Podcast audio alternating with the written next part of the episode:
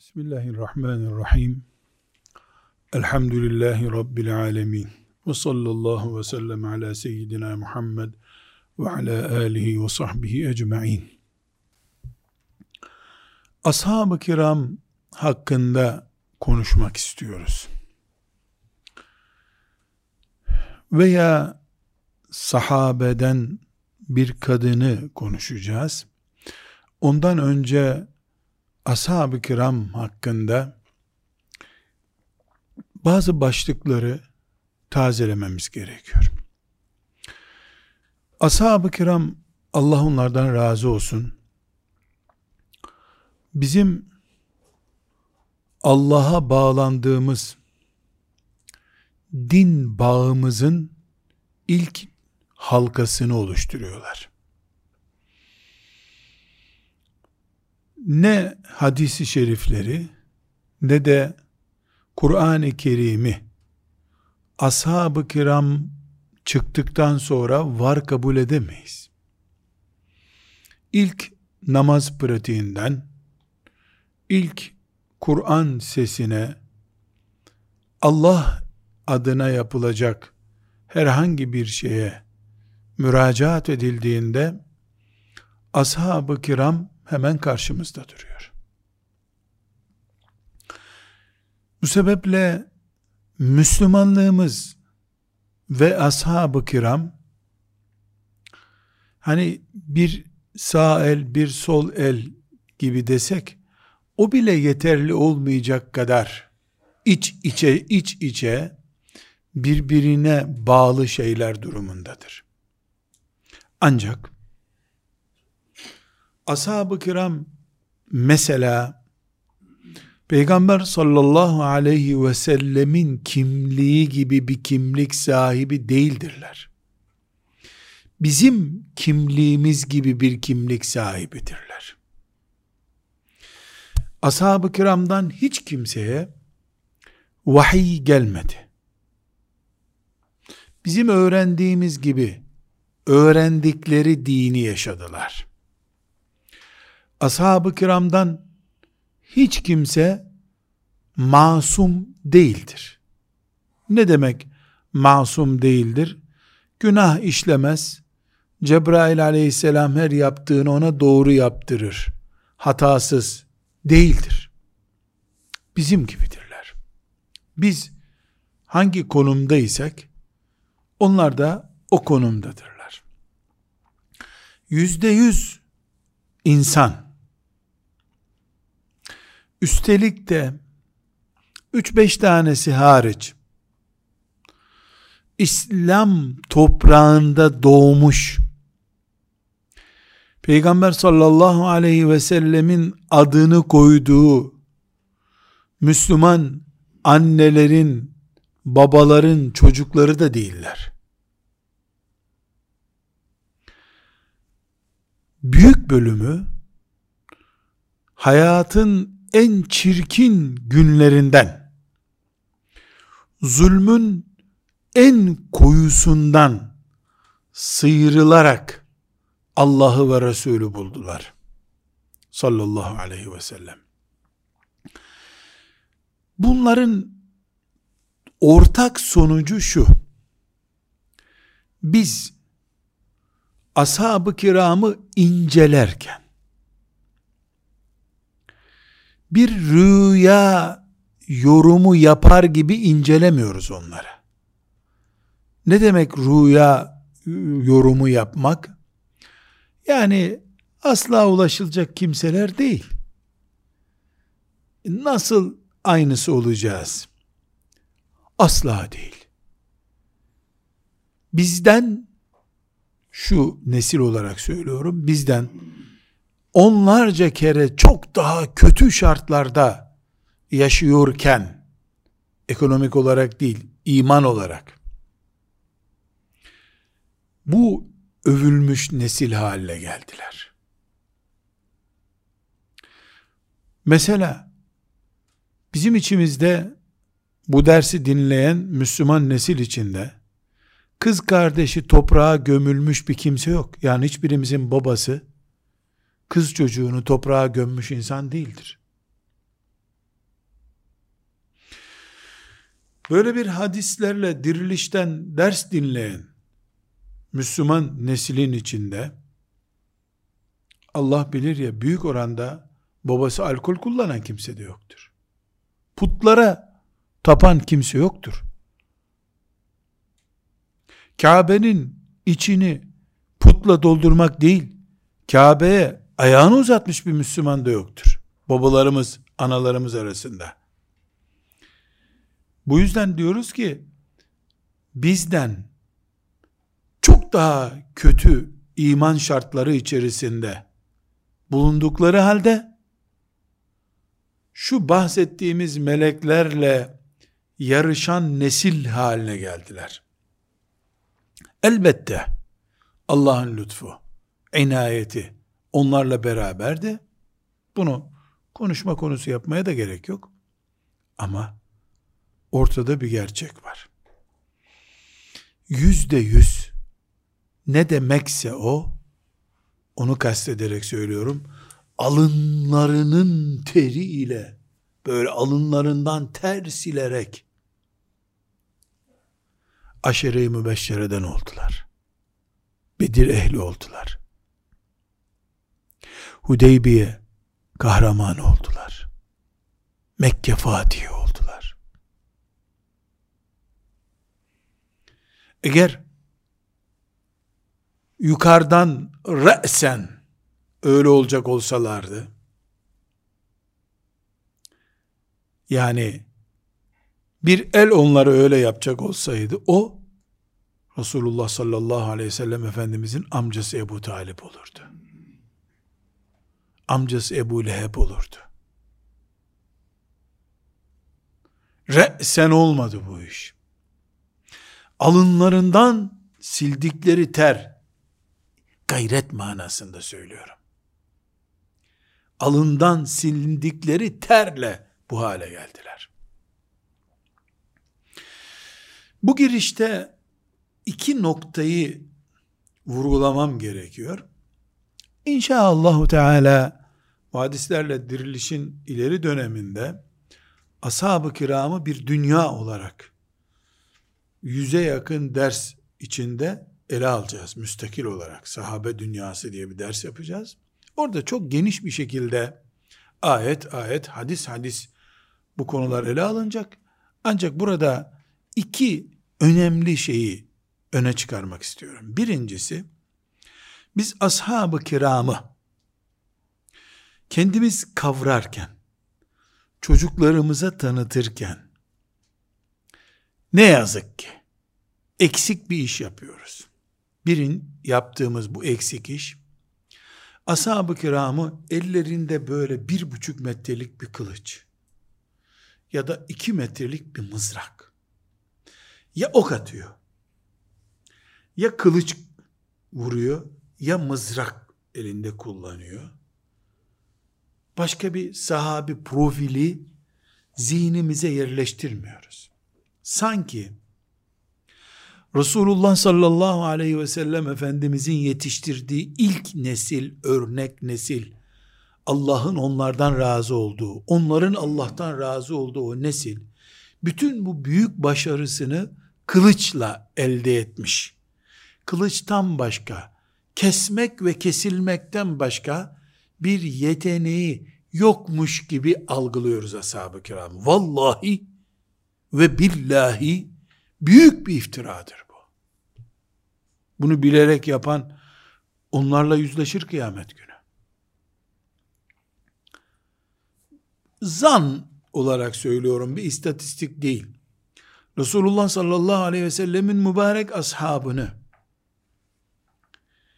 oturup o başarıya getiren şeyler açısından incelediğimizde kılıç, mızrak, ok yani kesti kesildi, öldü öldürdü, feda oldu feda etti gibi kavramlar yüzde onu geçer zannetmiyorum. İstatistik yok elimde. Ama şimdi mesela bunu söylerken böyle sahabeyi anlatan bir 500 hadisi kafamda çevirmeye çalışıyorum şimdi. Ya bunlar bir defa ibadetin hakkını verdiler. Günde beş defa namaz kıldılar. Senede beş defa da cihada gittiler. Orucun hakkını verdiler. İman dediğimiz şeyin içini doldurdular. Değerlendirme, puanlama noktalarına baktığımızda her şeyi cihatla kılıçla dolduruyoruz. E, iman denen şeyi nereye koyduk? Peki ya Resulallah biz nasıl diyoruz? Onlar nasıl dediler? Bu hiç puanlamaya dahil değil mi? Aile hayatları, aile hayatları hiç puanlamaya dahil değil mi? Ömer radıyallahu anh ne diyor? Biz Kureyş erkekleri olarak kadınları adam yerine koymazdık diyor. Ama geldik diyor, Ensar'ın kadınları baktık ki biraz daha değişikler. Bizim kadınlarımız da bir araya geldiler. Bizim kadınlarımızı değiştirdiler. Allah'ın hükümleri öyle indi. Biz de artık ses çıkaramaz olduk diyor. E bu puanlamaya dahil değil mi şimdi? Aile yapıları. Ya ne diyor? Kadını adam yerine koymazdık biz diyor Kureyş'te. E geldik Medine'de İslam devleti kurulunca kadınlar bizim gibi biri oldular diyor. Çıt çıkaramıyoruz kadınlara demek istiyor. E puanlama. Yani Resulullah sallallahu aleyhi ve sellemin önünde sadece kılıç, kılıç kuşandı bunlar. Başka bir şey yapmadı desek yüzde onu yüzde yüz sayıyoruz demek olur. Sonra savaştaki tamam kılıç kuşandılar. Savaş içindeki hiyerarşiye Resulullah sallallahu aleyhi ve selleme itaat, onun tayin ettiği görevliye itaat, koca Kureyş ağasına su dağıt burada diyorsun. Kolay bir şey mi ya? nefis terbiyesini hiç mi puanlamaya katmıyoruz ashab-ı kiramda? Onlarca hizmetçisi var adamın. Tenezzül edip hizmetçisine kendisi bile hitap etmiyor. Baş hizmetçiye söylüyor, baş hizmetçi su getir diyor. Öyle bir adamı dilencisi bile olmayacak bir adamla aynı safta namaza tutuyorsun. Ruh terbiyesi, nefis terbiyesini hiç mi puan vermiyoruz burada? Özellikle Tabi bunu bir istatistik olarak zikretmiyorum ama inşallahu teala Rabbim lütfeder de e, önümüzdeki derslerde sahabe dünyası derslerine başladığımız zaman bunu istatistik olarak da ortaya koyacağız. Zanla şu anda söylüyorum. Kılıç vurdu, vuruldu, öldü, öldürdü ifadelerinin ashab-ı kiramdaki ağırlığı yüzde on değildir.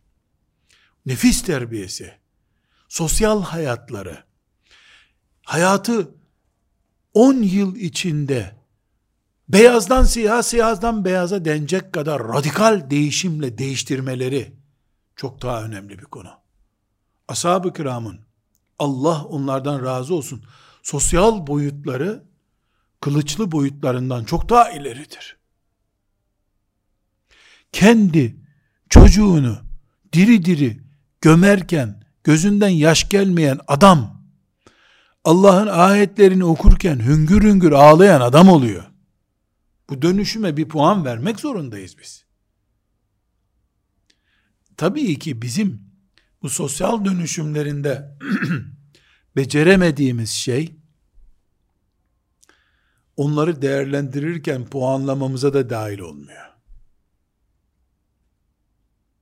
Allah onlardan razı olsun. İkinci nokta Bu çok önemli. Birincisinden daha önemli bu.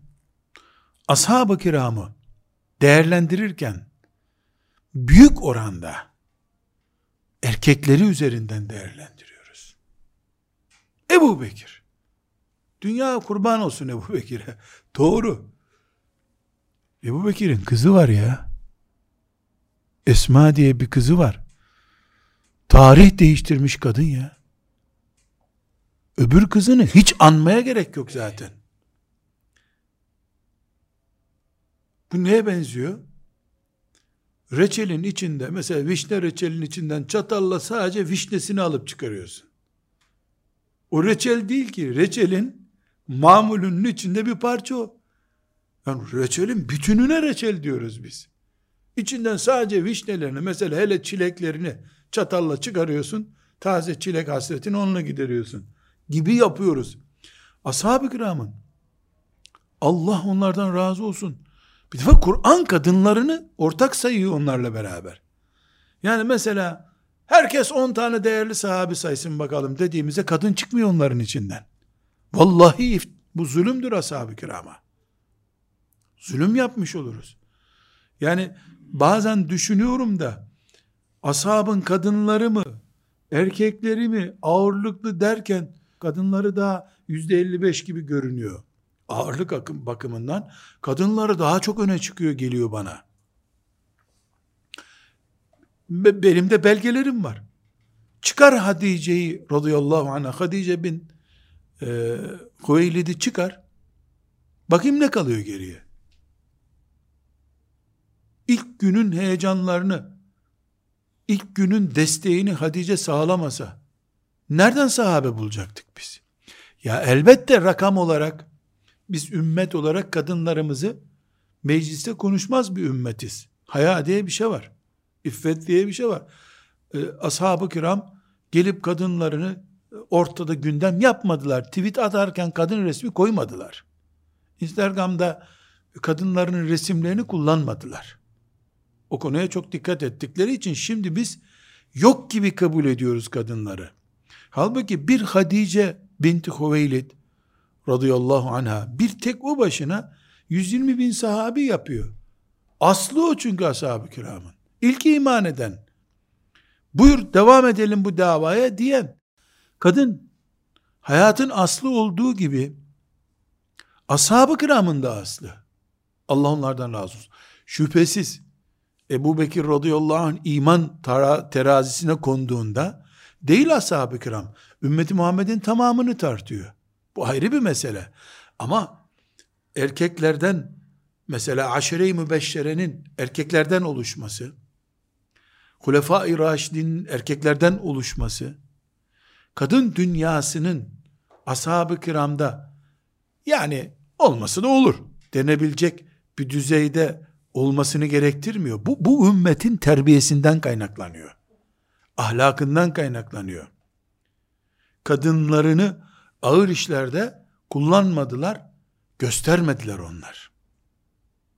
Bizim hanım diye lafa başlamadılar. Hukuki bir dava olacağı zaman, ibadetle ilgili bir mesele olacağı zaman kadınlar devreye girdiler. Bu bu ümmetin edebi, terbiyesi. Umarım Allah bize de o terbiye ve edeple yaşamayı nasip eder.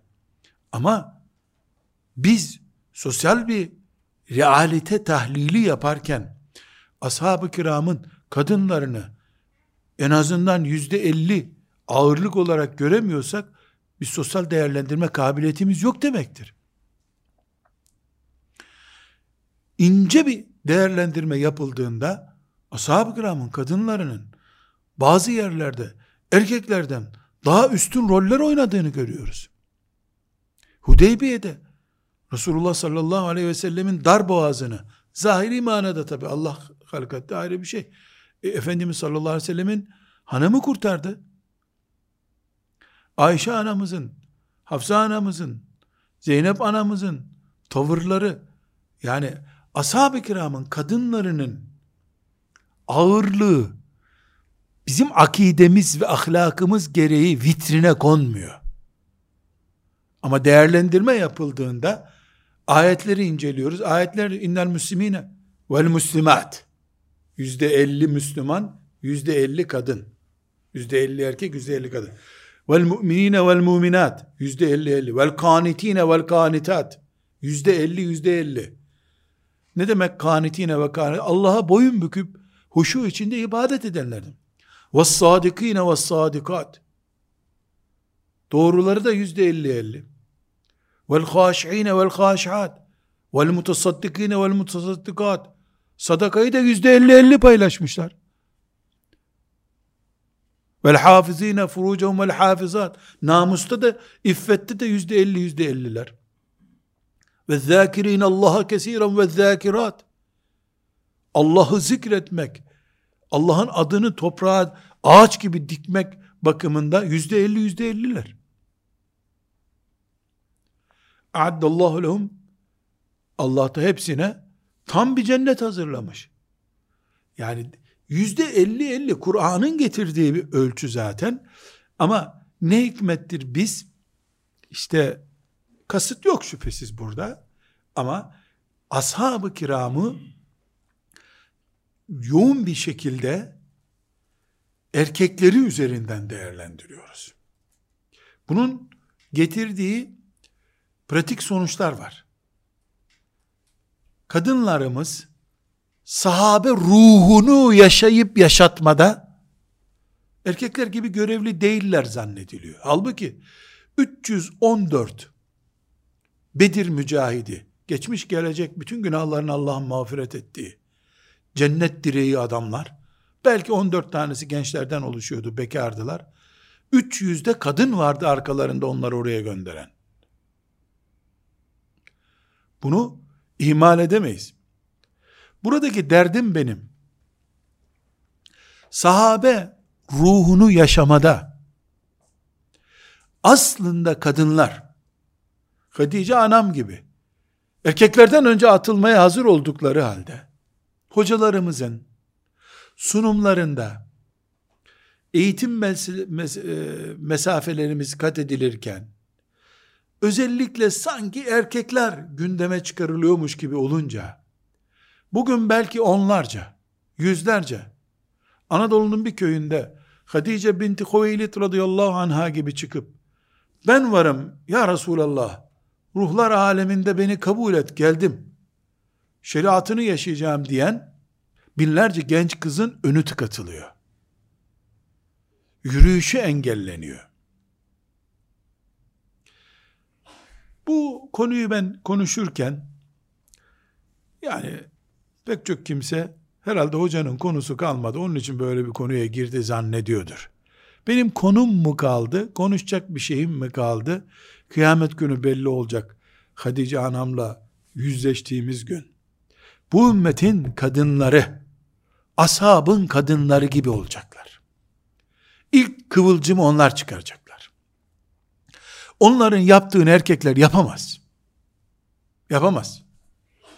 Yapabilseydi ashabın erkekleri yapardı. Kadınların öne geçmiş olması sahabe ruhunda, sahabe samimiyetinde, sahabe heyecanında kadınların öne geçmiş olması Ebu Bekirleşmeyi engellemiyor. Ebu Bekir'in fazileti ayrı. Ömer'in fazileti ayrı. Radıyallahu anhum cemiyen. O fazilet meselesi ayrı. Ama kadınların Resulullah sallallahu aleyhi ve selleme verdikleri bir, maddi destekler. iki bedensel destekler. Üç, ruhi destekler. Hatice'de hepsi var bunların. Radıyallahu anha. Medine kadınlarında ben buradayım ya Resulallah diyen kaç kadın var? Biz bir tane nesibesini biliyoruz bunun. Bir sürü kadın var. Bu kadınların tavırları bugün sahabe tavrı olarak ele alındığında belki binlerce Müslüman kadın kuaför yerine Kur'an'a gidecektir. Binlerce kadın bu meclis ashabın kadınların oturmayacağı meclisti diye dedikodu meclisine oturmayacaktır. Binlerce kadın ben davamla evlendim artık. Benim çeyizim davamdır. Benim çeyizim hadisi şeriflerdir diyecek Allah'ın izniyle. Ama tıpkı ashab-ı kiramı kılıç ve mızrakla sınırladığımız hatayı yaparken aynı hatanın tıpkısını da ashab-ı kiramı erkekler topluluğu olarak görürken de yapıyoruz. Hayatı yaşamış bir nesil nasıl erkekler topluluğu olur? Kur'an'a teslimiyeti kadınların erkeklerden daha fazlaydı desem, belki mübalağa bile yapmış olmam. Onları kısıtlayan ayetler, kadın hakları denen şeyler bugün, kısıtlayan ayetler indiğinde, tek bir kadın ama ya Resulallah demedi. Erkeklerden tek tük ne oluyor filan gibi şeyler çıktı onları kısıtlayan şeylerde ama erkeklerde ki bu e, karşı duruşa benzer şeyler mesela münafıklarından kadınlarda yok. Kadınlar daha samimi bir şekilde daha öncelikli olarak e, geldiler. teslim oldular. Bugün inşaallahu teala Rabbimin inayeti lütfuyla kıyamet günü mahremiyet diye bir dert olmayacağı için orada çok rahat bir şekilde elini öpeceğim o şansı yakalayacağım diye umduğum kadınlardan birini konuşacağız. Sahabe kadınlarından biri. Allah ondan razı olsun. Bu kadın meşhur sahabi Enes İbni Malik'in anası Ümmü Süleym'dir. Radıyallahu anha. Asıl adı Rumeysa'dır. Rumeysa asas adı ama Ümmü Süleym olarak meşhur olmuş. Bizde pek yok. Araplarda yaygın bir uygulamadır. Künyeler, lakaplar isimlerin önüne geçer. Gerçi bizde de Anadolu, Anadolu kültüründe yakın zamana kadar adamın köydeki lakabı isminden daha meşhur olabiliyordu. Şimdi şehirleşme ve e, apartman hayatı insanların normal adını bile unutturdu. Yani kimse kimseyi tanımıyor. Araplarda mesela Ümmü Süleym deyince akla gelen kadın Rumeysa deyince kim diye anılabiliyor. Kim acaba? Hatta Rumeysa değil başka Sehle diye bir ismi var diyen de olmuş. Ama Ümmü Süleym deyince 120 bin sahabinin içerisinde bir kişi anlaşılıyor. Enes İbni Malik radıyallahu anh isimli sahabinin anası bu. Bu kadıncağızın ciddi özellikleri var. Biraz önce dedim ya, yani erkeklerin gölgesinde kalmaması gereken bir kadın bu. Şimdi bu kadının karakterinden konuşacağız. Umuyorum Allah'tan ki bu dersi dinleyen onlarca hanım kız gözyaşları içerisinde ben e, bu kadının kopyası olmak istiyorum diye dua edecektir. Allah kavuştursun. Herkesi muradına kavuştursun. Ben bu kadının şefaatine kavuşmak istiyorum. Elini öpeceğim konumda olmak istiyorum. E, kızlarımız da istediklerine kavuşsunlar. Onu taklit etmeye çalışsınlar. Allah için zor değil. Bu kadın bu fani dünyadan göçeli 1400 sene oldu. 1400 sene sonra onun tıpkısını göndermek Allah için zor değil. Zor olan samimi bir şekilde bunu isteyecek yürek taşımaktır. Lafla çok kolay. He ne kadar değerli kadınmış. Vay bırak bu hikayeleri sen. Kısaca e, Enes İbni Malik'i tanıyoruz. Onun hakkında konuşmak abes olur. Enes İbni Malik'i tanıyacak halimiz yok. Bu kadın sebebiyle Enes İbni Malik'i tekrar konuşacağız. Ancak Enes İbni Malik'i tam tanımak için bilmemiz gereken bir geçmişi var bu kadının. Bu kadının ilk kocası Malik bin Nudayr ya da Nadir. Bu adam ta Efendimiz sallallahu aleyhi ve sellem Medine'ye gelmeden önce e, bu Ümmü Süleym yani Enes'in annesi ve Enes'in babası olan kocası Malik bir tartışıyorlar. Çünkü Ümmü Süleym Müslüman oluyor. Ta Efendimiz Medine'ye gelmeden. Mekke'de peygamber var duymuş. Uzaktan duyumuyla Müslüman oluyor. Kocasıyla kavga ediyor. Kocası sinirleniyor. Malik. Sinirleniyor Şam'a gidiyor. Biraz gezeyim geleyim diyor. Şam yakın bir yer değil ama hem de ticaret yapıyor. Orada biriyle kavga ediyor öldürülüyor. Kafir olarak ölüyor. Enes'in babası kafir olarak ölüyor.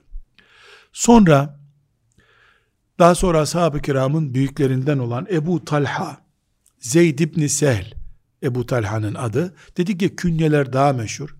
Ebu Talha bu Ümmü Süleym'e geliyor. Ben seninle evlenmek istiyorum diyor. O da diyor ki Ebu Talha diyor. Senin gibi yakışıklı ve zengin bir erkeğe yok diyecek bir kadın değilim diyor. Ama ben kafir birisini koca etmem kendime artık diyor. Gel Müslüman ol. Müslümanlığını da mehrim kabul edeyim ve seninle evleneyim diyor. ashab-ı kiramın İslam'ı anlayışını konuşacağız dedik ve bir kadını konuşuyoruz şimdi. Bu ümmeti Muhammed'de ilk defa Müslüman ol onu mehrim kabul edeyim diyen ilk kadındır bu kadın. İlk kadın. Allah ondan razı olsun. Ebu Talha bir düşüneyim diyor.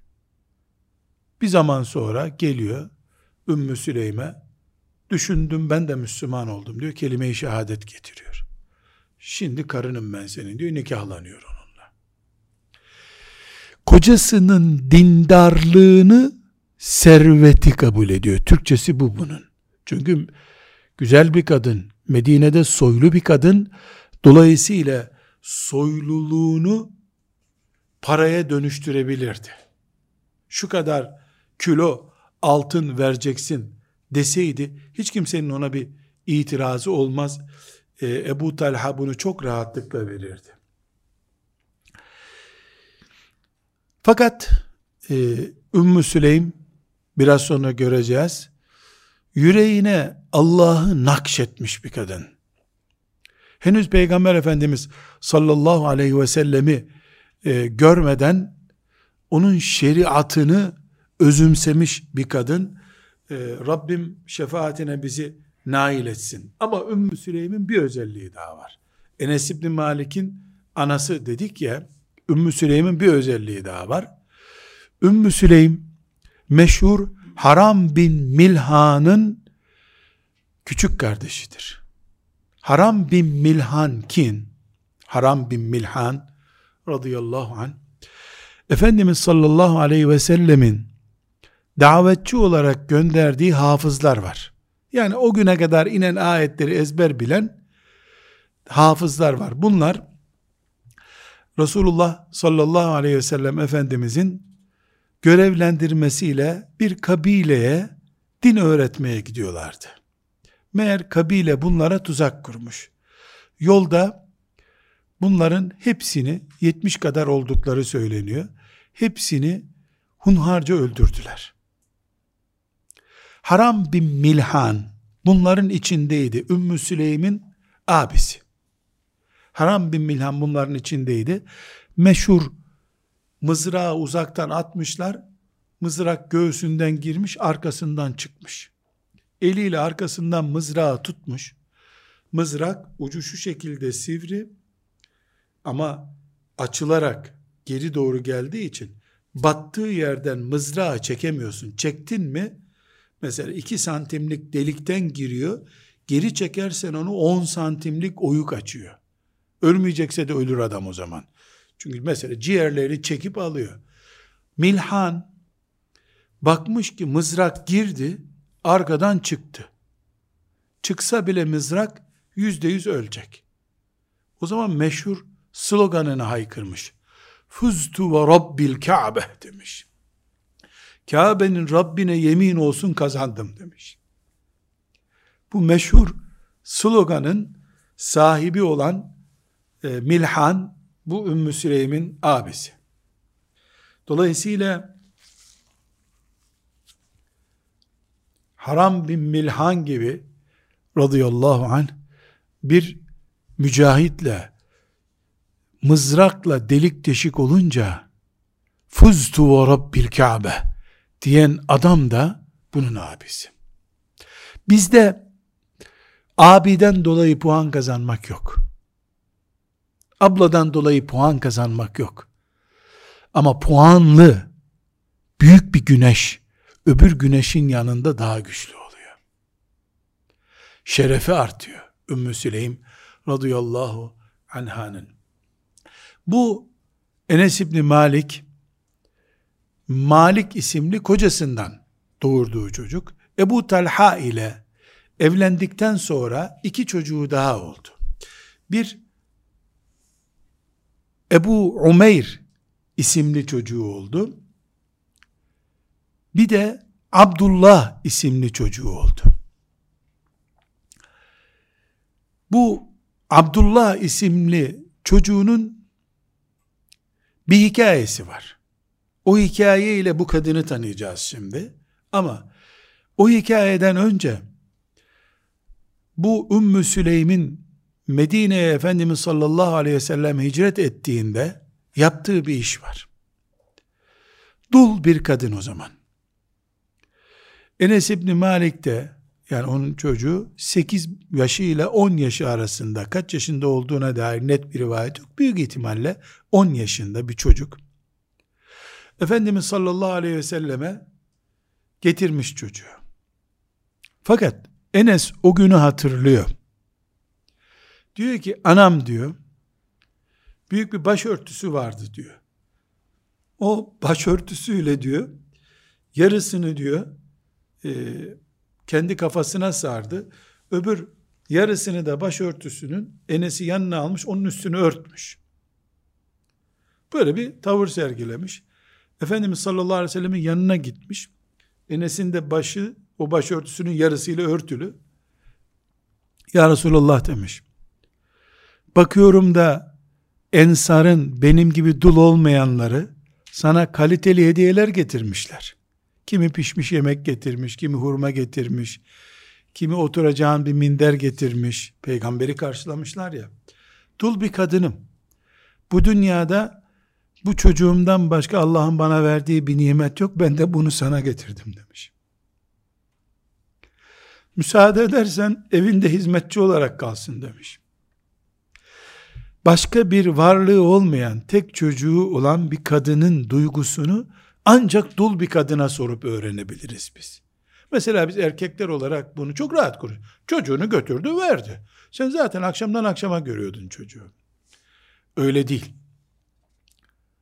Başka varlığı yok bu kadının. Bu hayattaki tek dayanağı kadıncağız. Onu tereddüt etmeden götürüp Resulullah sallallahu aleyhi ve selleme vermiş. Alacak gibi olduğunu görünce de Efendimiz ama dua et buna demiş. Buna dua et demiş. Fakir, dul bir kadın, çoluk çocuğu yok kadının ve çocuğuna dua istiyor. Peygamber nezaketi ne gerektiriyor?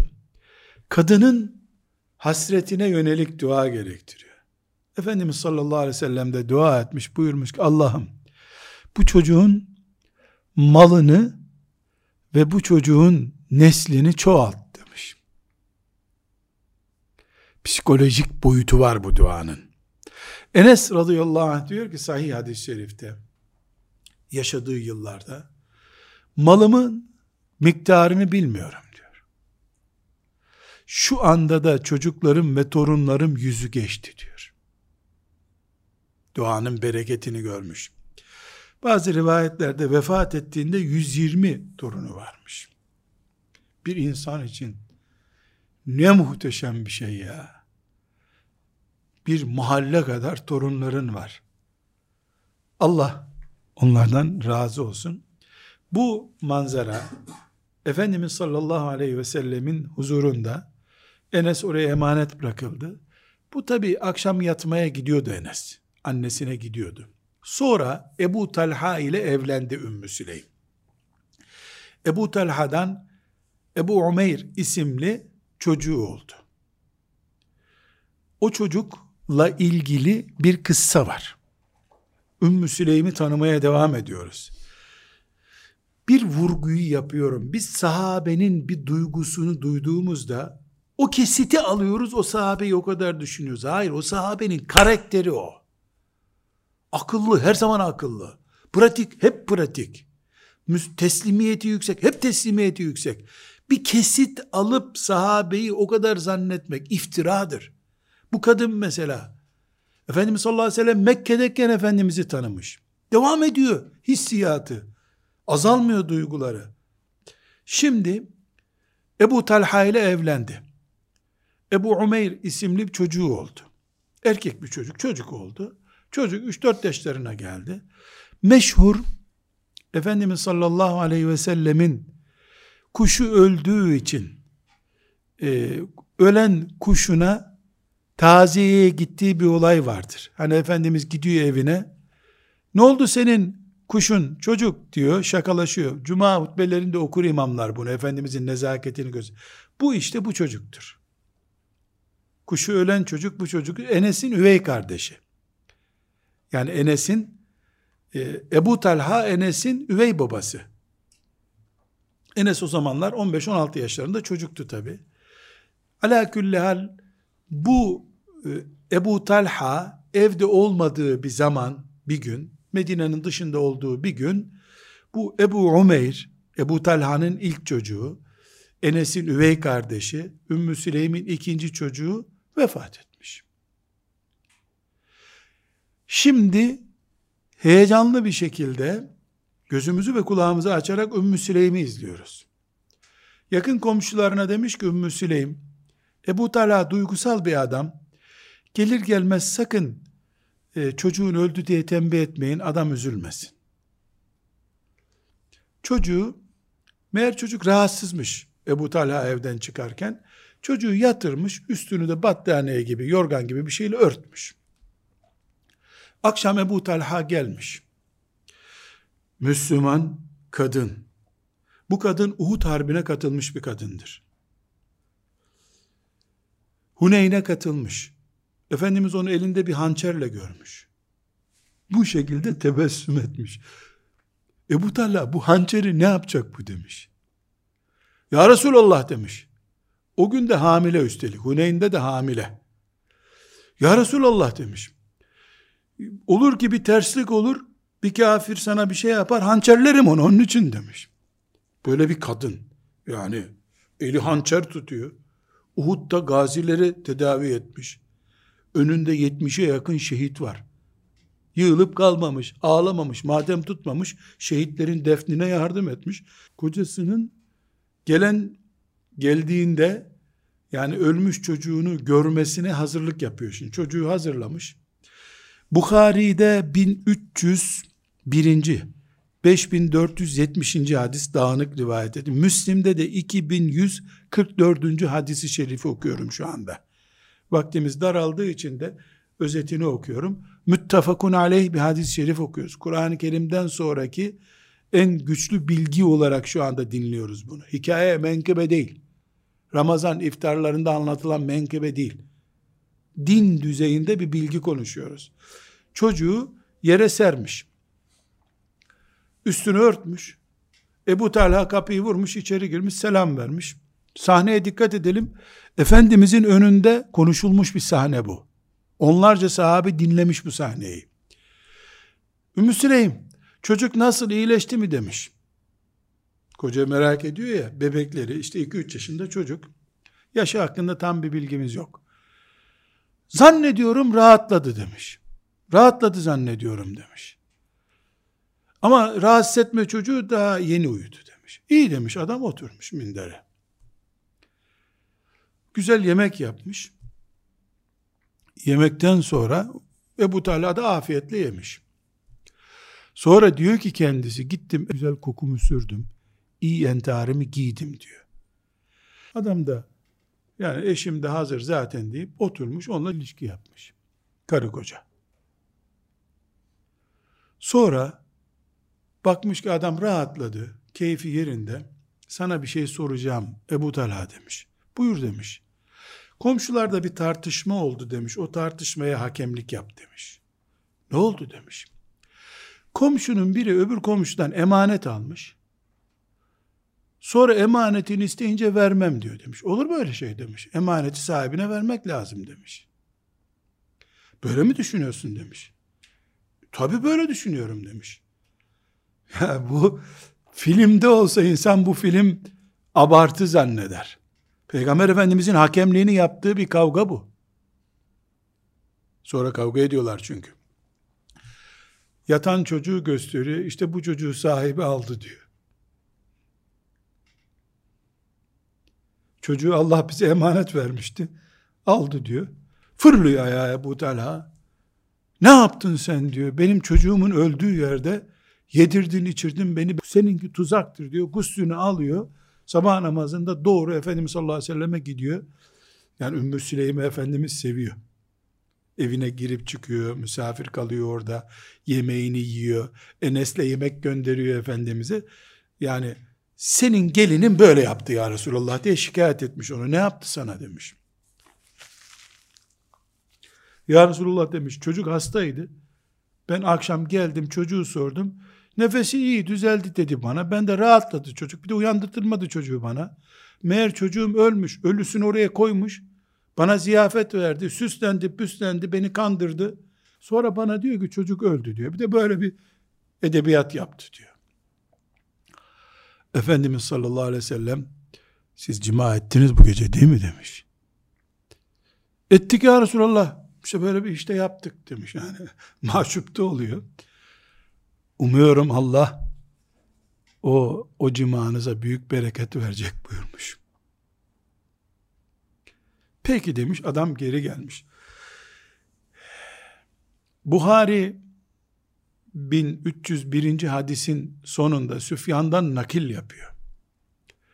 O gece hamile kaldığı çocuk daha sonra doğdu.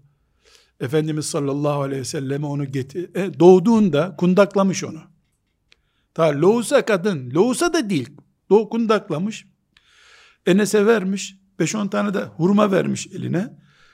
Bu çocuğu çocuk, çocuk beni görmeden Resulullah'ı görsün, bunu götür demiş. Enes de almış bebeği, paket gibi bir şey getirmiş Resulullah sallallahu aleyhi ve sellemin önüne koymuş. Ya Resulullah, anam Ümmü Süleym bu çocuğu sana gönderdi demiş. Efendimiz çocuğu kucağına almış. Hurma gönderdi mi seninle demiş. Hurma da gönderdi demiş. Almış hurmalardan bir tanesini ağzında güzelce yumuşatmış. Hurma sert oluyor bilhassa kuruyunca yumuşatmış yumuşatmış. Böyle lokum haline gelince de çocuğun dudaklarına sürmüş onu. Çocuk da hurmayı yalamaya başlamış. Buyurmuş ki şu Medine'nin bebekleri bile hurma seviyor demiş. Efendimiz sallallahu aleyhi ve sellem. Süfyan diyor ki tabiinden o çocuğun dokuz çocuğu olduğunu gördüm diyor. Abdullah o çocuğun adı. Efendimiz ona Abdullah ismini koymuş. Dokuzu da Kur'an kurrasıydı diyor. Anlaşıldı ki Efendimiz sallallahu aleyhi ve sellemin sizin bu geceki cimanız bereketli olacak sözü nereye yığıldı anlaşıldı böylece. Ben şu edebiyata girmek istemiyorum. İşte görüyor musun o zamanki kadınlar nasıldı? Şimdiki kadınları işte böyle yapmazlar. Matem tutarlar. Bu sözleri söylemeyeceğim. Niye söylemeyeceğim? Çünkü herkesin imanı var, herkesin vicdanı var. Bana ne niye böyle kıyaslama yapayım? Ben başta bir sıkıntımı söyledim zaten. Ashab-ı kiramı ya uçuk göklerde duran melekler gibi görüyoruz. Ümmü Süleym nasıl olsun bu asırda bir kadın? Başta onun için bu girişi yaptım zaten. Yani bu o kadınla bu zamanın kadınını kıyaslayıp e, yanlış bir iş yapmak istemiyorum. Herkes imanına göre kıyaslasın. Kıyaslama kabiliyeti olmayana da söylesen de zaten yapacağı bir şey yok. Çocuğunu putlaştırmış kadınlara söyleyecek söz yok zaten. Bu da çocuk seviyordu herhalde. Bu da çocuk seviyordu. Bu da anaydı. Onun da kocası mesela babalığını bak beni çocuğumun yanında böyle berbat işe soktun diye tepki gösterdi. Ama mümin, mümin kalbin sahibidir. Mümin, mümin vicdanın sahibidir. Kıyametten önce Ümmü Süleym'le yüzleşmek ister kadınlar diye düşünüyorum. Bunu e, gündem yapmıyorum ama burada e, bir fıkhi hüküm konuşmamız lazım. Ümmü Süleym kocasına yalan mı söyledi? Hayır terviye yaptı. Buna fıkıhta terviye denir. Nedir terviye? Gerçeği gizlemek, yalan söylememek. Terviye caizdir. Ölmedi çocuğumuz, sağdır demedi. Ne dedi? Nefesinin rahatlığını zan, rahatladığını zannediyorum dedi. Nefesinin rahatladığını zannediyorum. Yani da ölü nefes almadığı için rahatladı artık. Ama kocası da ne zannetti? Verdiğim otlar iyi geldi. Çocuk daha şey, öyle zannetti. Gerçeği gizledi Ama yalan söylemedi. Bunu nasıl yapabilirsin? Bu tabi ince bir beyin ameliyatı. Beyin ameliyatı herkesin yapacağı iş değil. Seninki yalan olacaksa eğer bu haram. Tevessül etmeyeceksin. Bu Ümmü Süleym esasen ne yaptı biliyor musunuz? Bir ana için bu dünyada katlanılacak en ağır şey olan dulluktan daha ağır, kendi ölümünden daha ağır çocuk ölümü belasıyla karşılaştı. Bir ananın üstelik de dulken evlendiğin kocandan ilk çocuğunu ölü olarak görmesi bir ana için bir dağın üstüne çökmesinden de ağır herhalde. Ben erkek olarak bunu anlarım filan zannetmiyorum. Çocuklarımı seviyorum da bir erkek olarak Allah bunun üç katının anada olduğunu söylüyor bana. E dolayısıyla bir kadın ne kadar sever, o acıya ne kadar dayanır onu anlatıyorum. Şimdi bu kadın Ümmü Süleym radıyallahu anha bu büyük afet anında aile huzuru ve eş mutluluğu diye bir paragraf sokuşturdu araya. İşte sahabe kafası, işte sahabe kadını. Bu bu. Nasıl olsa bu adam bunu öğrenecek, hafif öğrensin düşündü. Ve oynadığı rol, filmde oynanmayacak kadar ağır bir rol. Filmini çevirmek zor bunun. Konuşurken kolay konuşuyoruz ama bir saat önce çocuğun cesedini yatırmışın yere başka bir odan da olmadığı için o odada kendin süslenip püslenip kocana hazırlanıyorsun. Konuşması kolay bunun. Bunu yaptı kadın. Bu kadının aile saadeti eşler arası ilişkideki mutluluktan ne anladığını gösteriyor bu. Kocası Ebu Talha radıyallahu anhuma 100 metre yaklaştığında duyacağı feryatlarla karşılayabilirdi kocasını. Ne ayıplanırdı ne bir şey. Ölen çocuğuna ağlamak suç değil bu dinde. Yürek, Efendimiz de ağladı. İbrahim oğlu ölünce ne buyurdu? Ciğerimden bir parçaydı dedi. Ama kadının gözünde aile mutluluğunu ölen çocuğuyla öldürmeme diye bir şuur var. O kadar ki adam bunu fazla görmüş. Yani kocası bile abartı bulmuş bunu.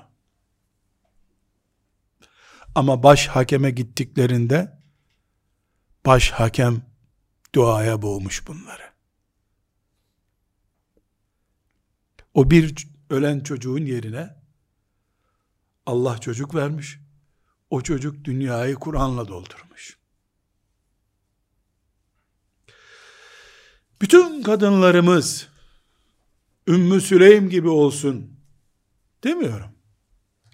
Ama kıyamet günü Allah Ümmü Süleym'i bütün kadınların önüne koyacak. Bunu söylemek zorundayım. Ve sallallahu ve sellem ala seyyidina Muhammed ve ala alihi ve sahbihi ecma'in velhamdülillahi rabbil alemin.